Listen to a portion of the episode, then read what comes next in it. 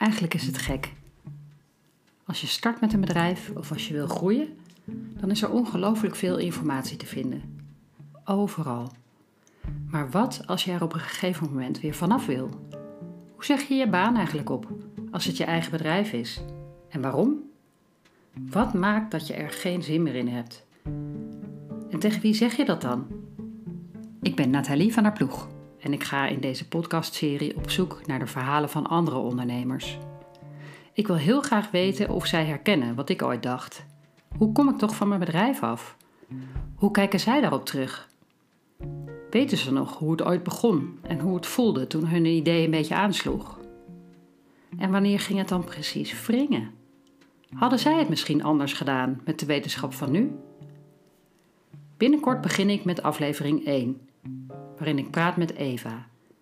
Luister, dan stelt ze zich alvast even voor. Ik ben Eva Peek, ik ben 56 jaar. Ik ben 18 jaar geleden begonnen met een cateringbedrijf, waarvan 10 jaar geleden samen met een partner. Wij waren 50-50 uh, eigenaar. Um, en wij zijn sinds 1 augustus 2020 officieel gestopt. Um, mede door corona, maar ook um, omdat wij als partners uit elkaar zijn gegroeid. Ben jij ook benieuwd naar het verhaal van Eva? Volg me dan. Oh ja, en mocht je nu denken: ik wil ook wel eens geïnterviewd worden, dan kan dat. Althans, als je verhaal goed is natuurlijk. Stuur me dan een berichtje. Het maakt niet uit hoe. Tot snel!